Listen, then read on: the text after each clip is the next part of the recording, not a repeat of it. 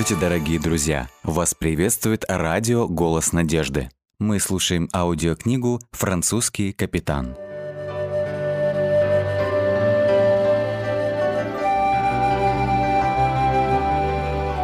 Глава 5.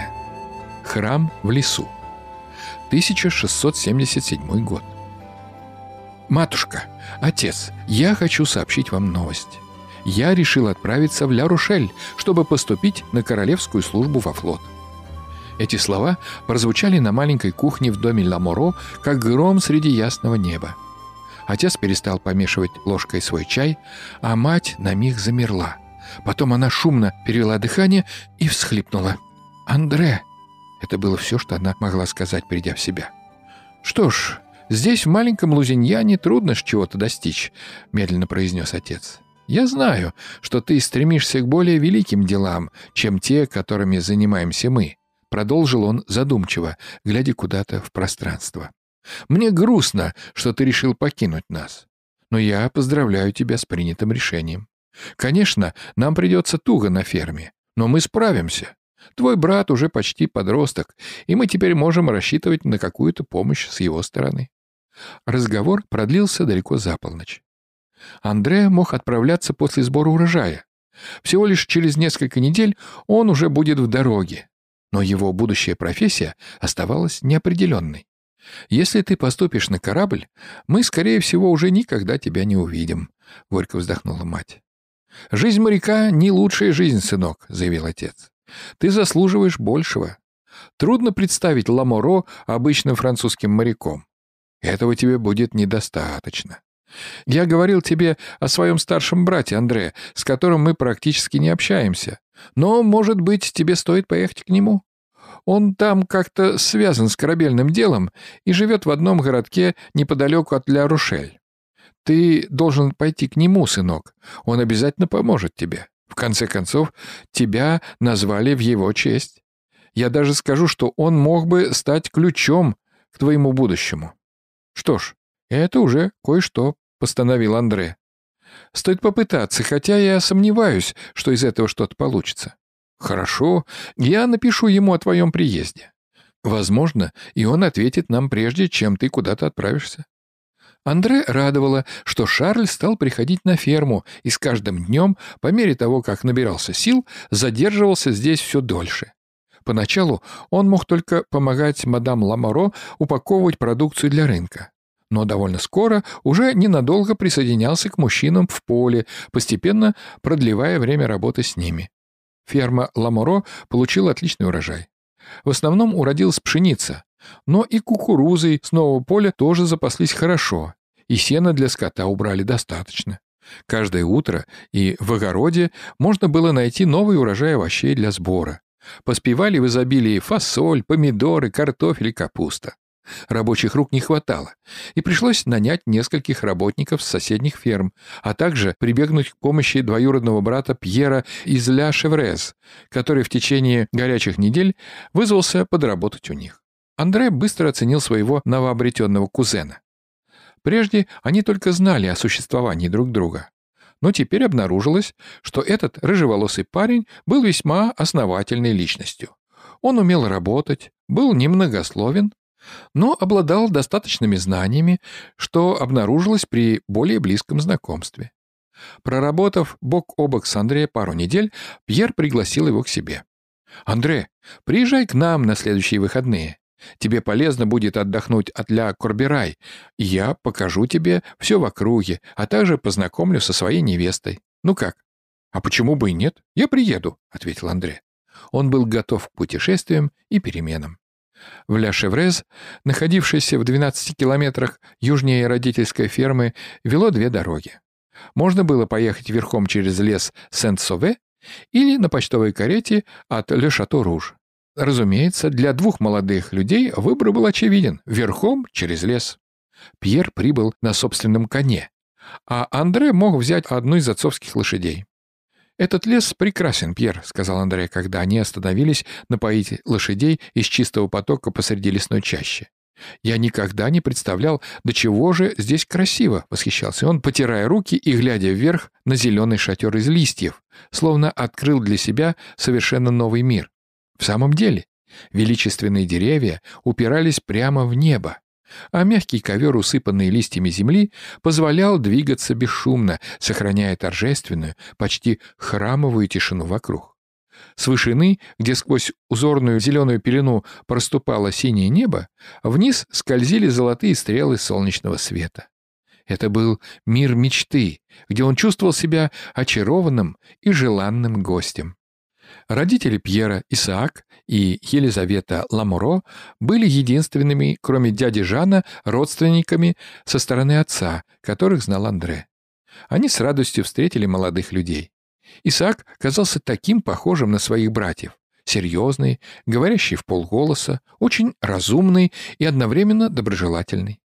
Будучи кузнецом, он имел постоянный доход в своей деревне, где жили в основном фермеры. Его дом на окраине селения был небольшим, но очень удобным. В ту ночь, когда юноши не спеша устроились на узких кроватях на мансарде этого дома, Пьер прошептал перед сном: «Андре, я хочу доверить тебе одну большую тайну. Ты умеешь хранить секреты?» «Конечно», — ответил Андре. «Ты знаешь, что можешь положиться на меня, Пьер. Ты знаешь этот лес, через который мы добирались домой сегодня, так?» «Да. Нужно обязательно еще раз сходить туда. Мне так понравилось. Я теперь хожу туда каждое воскресное утро на собрания». «Собрания? Какие собрания, Пьер?» «Религиозные собрания. Пьер, ты ведь не собираешься сказать мне, что ты раскольник?» «Нет. Но меня эти собрания очень вдохновляют и интересуют. Их приходится держать в секрете, потому что епископ Лузиньяна объявил всех гугенотов противниками церкви и государства», — возбужденно говорил Пьер. «Но они действительно следуют за Богом», — добавил он. «Ты хочешь пойти со мной туда завтра?» «Ну, почему бы и нет?» Воскресенье выдалось облачным. Похоже, собирался дождь, когда два молодых человека вошли в лес. Они шли примерно полчаса, когда на тропу перед ними вдруг вышел человек. Встретившись с ними лицом к лицу, он кивнул и уже собирался было продолжить свой путь в противоположном направлении, как Пьер вытащил что-то из кармана и показал ему. «Прямо на северо-западную тропу. Там примерно 200 шагов и поворот направо», — заговорчески сказал человек и добавил, улыбнувшись: «Идите с Богом». «Идите с Богом», — почтительно ответил Пьер. Они прошли несколько шагов, и Андре спросил: «А что ты показал ему, Пьер?» «Это просто денье», — ответил Пьер. Он достал из кармана круглую металлическую монету. «Это условный знак между собратьями. Если человек не покажет свой денье, значит, он не из наших верующих. Тогда за ним наблюдают, пока он не покинет эту часть леса. Мы должны быть осторожными, я тебе говорил». Андре удивило то, что требовалась такая секретность. «Почему в нашей стране людям нельзя поклоняться Богу так, как они хотят?» — думал он. Но тут же вспомнил, что епископ все более откровенно высказывался о раскольниках. Недавно он даже грозился отлучить от церкви тех, кто симпатизирует кальвинистам. Скоро они вышли на поляну, где происходило собрание. Человек 30 стояли вокруг маленького черного фургона и тихо переговаривались друг с другом. Через несколько минут прибыли еще посетителей, и теперь уже собравшихся было около 50 человек. Трое из них принялись раскладывать фургончик, и, к удивлению Андре, эта вполне обыкновенная вещь вдруг превратилась в церковную кафедру.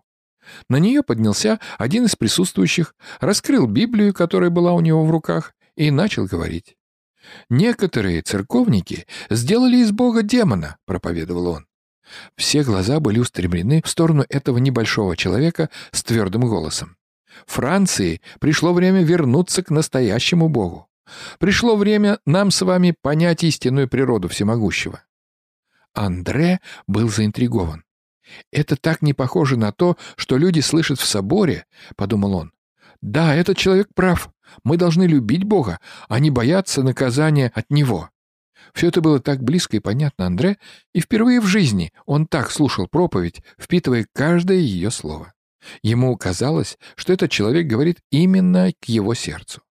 «Пьер, Это очень взволновало меня. Нарушил он тишину, когда собрание завершилось, и они шли домой по той же тропе, что привела их сюда, погруженные в свои мысли. Из-за этого ты всегда стремишься вернуться домой по выходным и не остаешься у нас. Да, я ощутил такую свободу с тех пор, как стал посещать эти собрания, Андре. Словно целый мир открылся передо мной. Андре умолк, размышляя над тем, что только что произошло. Ему захотелось снова прийти навстречу в лесу. Во второй половине дня в доме Ламоро все с удовольствием разделили особый воскресный обед. Невеста Пьера Анна тоже сидела за столом. Андре она показалась вежливой и тихой девушкой. У нее были темные волосы и милая улыбка, в целом вполне приятные гостья. То, как Пьер и Анна смотрели друг на друга, выдавало большие взаимные чувства. Андре почувствовал некоторую ревность к этой близости между ними. В последующие 3 недели Андре вместе с Пьером отправлялись на воскресные собрания в лес, в то время как семья Пьера ходила к мессе. Для Андре лес стал его зеленым собором, его якорем в штормах перемен, которые закружились вокруг него. Ему даже дали его личный денье.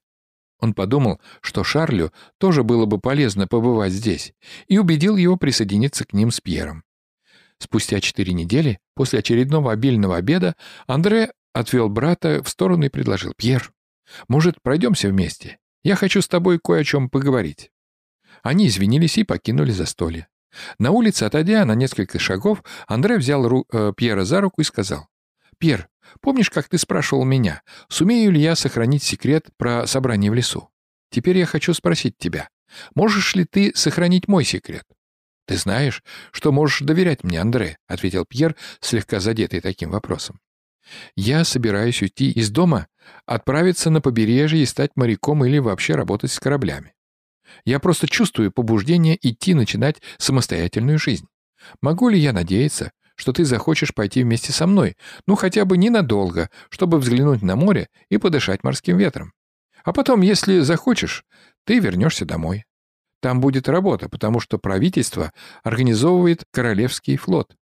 И еще я слышал, что по побережью разбросаны многие церкви гугенотов. Эта область — цитадель для истинных верующих. Представляешь, ты бы ходил на собрание в настоящую церковь. Что скажешь?» «Ох, Андре, я ведь собираюсь жениться. Мне нужно подумать о твоем предложении и поговорить, пожалуй, с Анной». «Конечно, Пьер. Надеюсь, твои родители знают об этих планах. Ты же не собираешься просто исчезнуть?» «Да, родители знают и даже дали мне свое благословение, пообещав сохранить все в тайне. Они знают, что если епископ заподозрит нас в причастности к кальвинистам, он точно организует за нами слежку. Будет лучше, если для остальных я просто исчезну, и родители скажут, что понятия не имеют, где я нахожусь. И я предупредил их, что, может статься, нам придется не общаться какое-то время, пока я не найду способ безопасно передать им весточку». На следующей неделе проповедь в лесу оказалась особенно значимой для небольшой группки людей, собравшихся на служение в Зеленом соборе. Проповедник убеждал их доверить свои пути Богу, засвидетельствовать о своей любви к Спасителю, который умер за них на кресте. «Я хочу сейчас дать вам возможность прилюдно исповедать свое посвящение Богу любви, тому, кто создал вас и хочет, чтобы вы шли за Ним. Может, кто-то из вас готов сказать: «Да, Господи, я пойду за Тобой, прими меня как своего сына, прости мне грехи и позволь сегодня уйти отсюда совсем другим человеком». Кто хотел бы сказать так?» Рука Андре поднялась вверх, а затем Пьер, Анна, Шарль и его девушка Мари тоже подняли руки. Слезы наполняли их глаза в этот святой миг. Потом маленькая лесная община сердечно поздравила их с принятым решением, и на следующую неделю было решено совершить обряд крещения. Это был решающий момент, который во многом изменил жизнь этих молодых людей.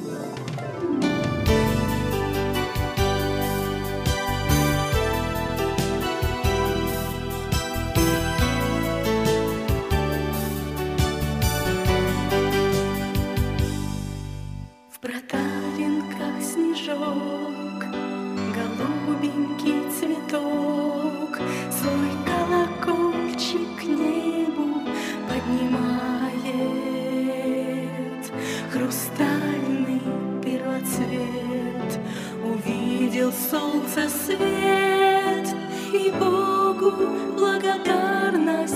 посылает.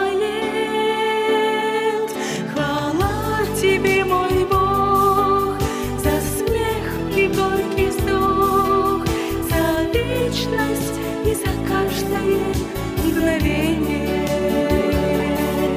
за радость и за боль, за счастье быть с тобой и на земле, и после воскресенья. А солнышко зенит, а май в садах звенит, лазурью загораются рассветы, и стрелью соловья пою Творцу и я. Хвала тебе за все твои заветы. Хвала тебе, мой Бог, за смех и горький вздох, за вечность и за каждое мгновение, за радость и за боль, за счастье быть с тобой и на земле, и после воскресенья.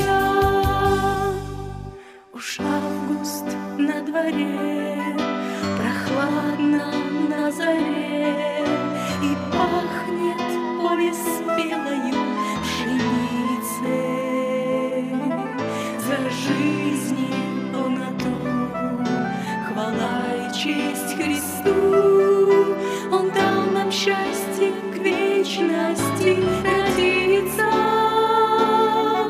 Хвала тебе, мой Бог, за смех и горький вздох, за вечность и за каждое мгновение,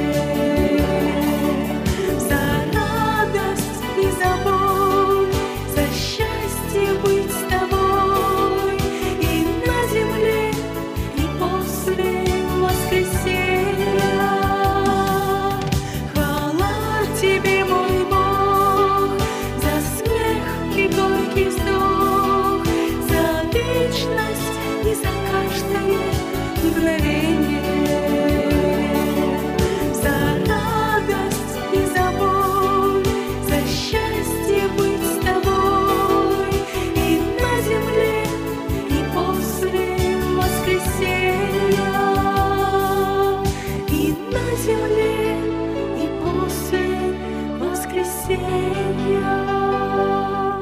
Тревожно вырывает из небытия назойливый звонок будильника. За оконным стеклом промозглая погода. Да и вообще, какая-то погода. Скорее, не погода. На душе мерзко. Знакомая картина. Дальше больше. Завтрак. Все насупленные, холодные, отдаленные, колючие. Едим молча. Сумрачно через губу простились и разбрелись кто куда. На учебу, на работу, в магазин. Потихоньку вырулил на остановку. В автобусе духота, все толкаются. В общем, как-то добрался до любимой работы. Рабочий день начался. Правда, начальник сразу же сделал замечание. Не по делу. Обидно. Самоуважение зашкаливает. Со знаком минус. Эх, нет в жизни счастья. А тут еще дорогие коллеги все норовят куснуть, да побольнее.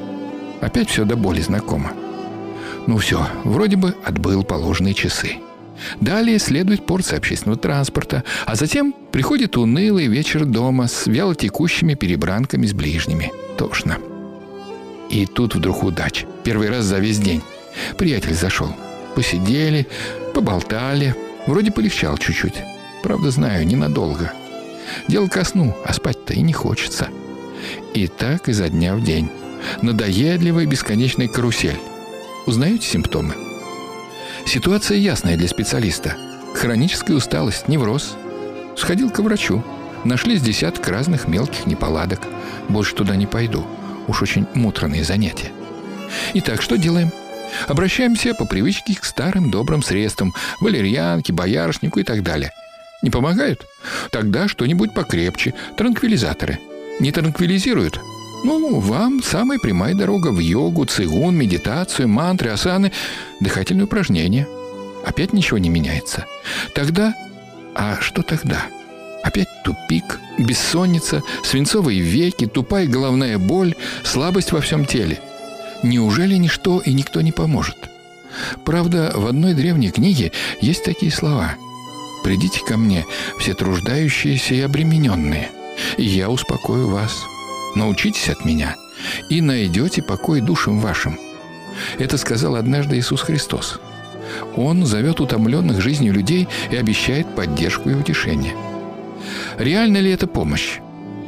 Как поступить? Ваше мнение?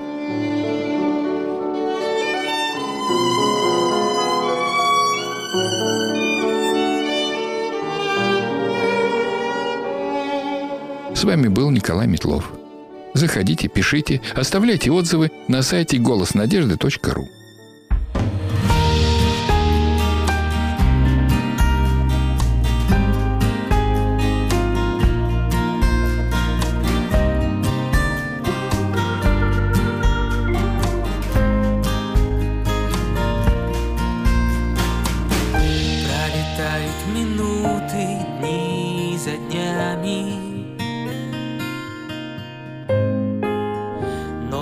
Ослабевают, нету сил, сбивает легкое ветра дуновенье, но ты даже на мгновенье не падай, держись. Мы теряем надежду на новую встречу, даже время нас не лечит. В глазах людей огорчение и смятение, но всему есть завершение. Не унывай, молись.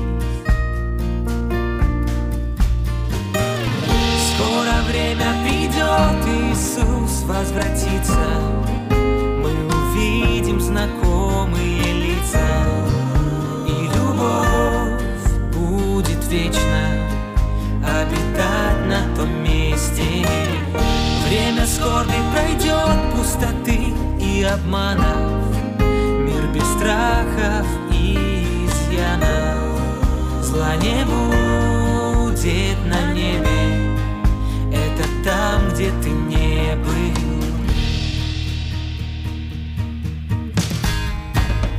Пролетают минуты, дни за днями, ноги ослабевают, но есть силы, и эти силы не в жилах, не в прогрессе, они скрыты в моем сердце. Мой Бог, ты моя жизнь. Скоро время придет, Иисус возвратится. Мы увидим знакомые лица, и любовь будет вечно обитать на том месте. Время скорби пройдет, пустоты и обманов, мир без страхов и изъянов. Зла не будет на небе, это там, где ты не был.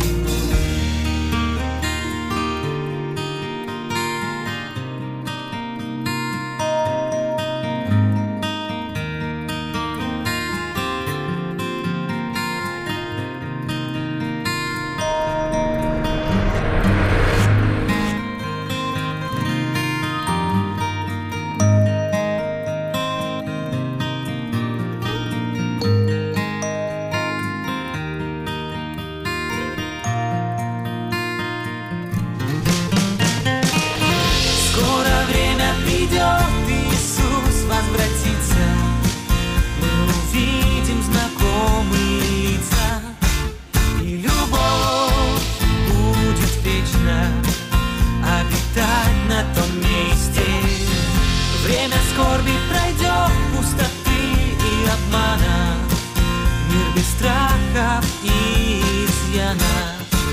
числа не будет на небе. Это там, где ты не был.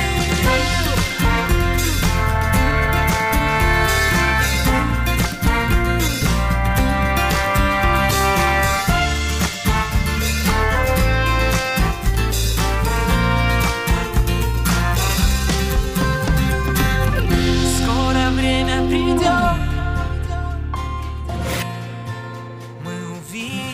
Знакомые лица.